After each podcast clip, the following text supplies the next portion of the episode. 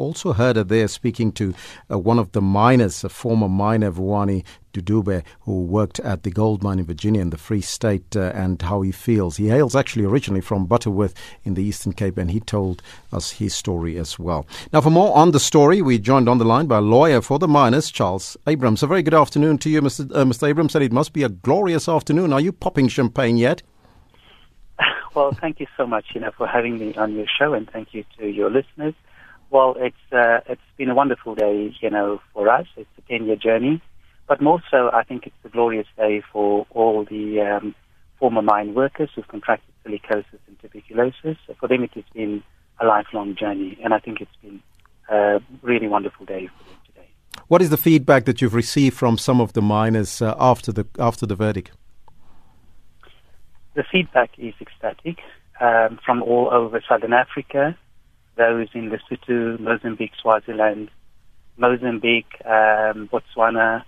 Um, you know, people are very, very, very pleased with the outcome. It's it's it's a milestone for them in the very, very long journey.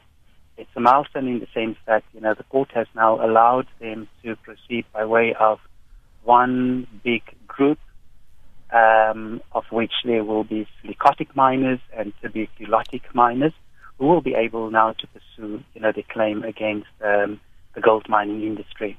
Does this case set a precedent in terms of uh, uh, the type of uh, court case that you that, that is now currently pending as as class action?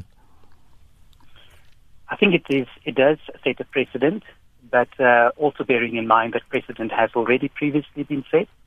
And I think that this, this case builds on a growing body of precedent that is emerging in our South African law, that uh, the notion or the tool of a class action is an extremely useful and important tool, particularly when it comes to vulnerable groups, uh, marginalized communities, groups such as, uh, you know, these former gold mine workers um, who are sick, Uh, marginalized, do not have ready access to um, legal resources and so on.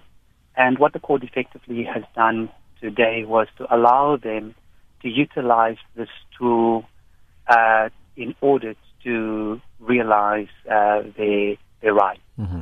At what point now can the actual class action case be had?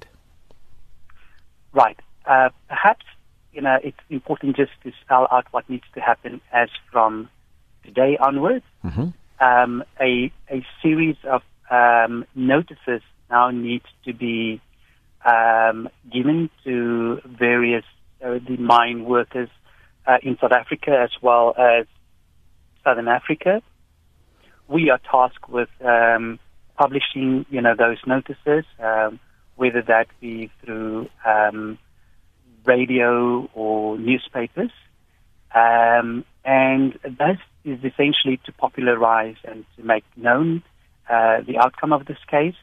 At the same time, we will also be preparing our summons as a class against uh, the number of mining companies, um, and that will entail effectively a two-stage process. Um, very just briefly, one would deal with uh, all the common issues that cuts across, you know, all of uh, the miners. And then the second stage, if we are successful with the first one, would be those individual issues where it impacts, you know, on each individual uh, in particular.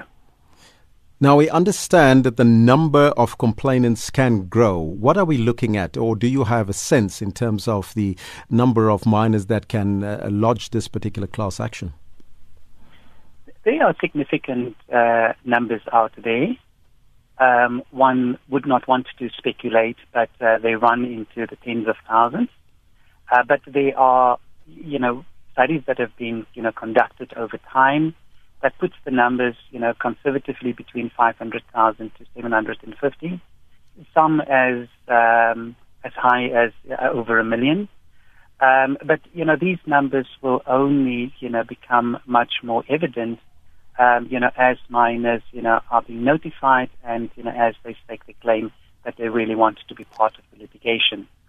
Right now, the uh, impact, you know, of the case is that all miners uh, that have contracted silicosis and tuberculosis as a result of their working conditions are in unless they want to stay out of it.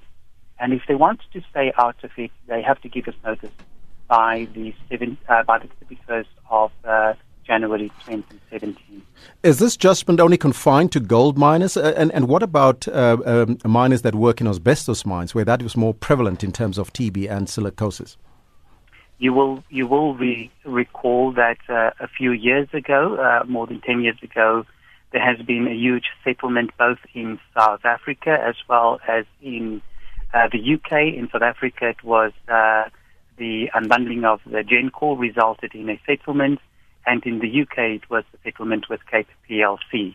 Uh, that was in respect of asbestos, you know, asbestos uh, with miners who have contracted asbestosis. Today, we are dealing only with uh, those who have worked in the gold mines, because the particular disease prevalent in gold mines are silicosis and then, of course, you know, tuberculosis. Mm-hmm. What options are now there for the mining companies after this particular ruling? Well, um, as uh, the mining companies' representative, you know, stated in the clip, that it is up to the individual mining companies to consider the options, and you know, one of that may very well be that you know they might want to appeal the de- you know the decision. Mm. We will only know that once you know the period of fifteen you know court days uh, have elapsed. Um, but at the same time, it is certainly my view, and I certainly would hope that uh, the industry would look at it, that this is perhaps you know an important you know point you know to you know seriously consider. Intensifying, you know, the efforts at trying to find a resolution to um, the litigation and to the plight of, you know, these miners. Um, matters of this sort, you know, can go on. It can go on for a significant period of time, uh, ten years, if not, you know, fifteen years. We certainly hope that we would not necessarily have to go uh, that, you know, um, long and far in order to get to where we would want to be. Is there perhaps a chance for settlement and compensation to the miners rather than a long, drawn-out uh, case? Um, they, we, we are in contact and we uh, continue the dialogue with the companies.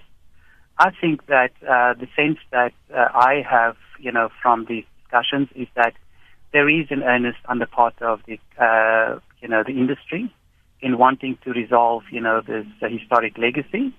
And I certainly hope and I believe that, you know, that would necessarily be the case.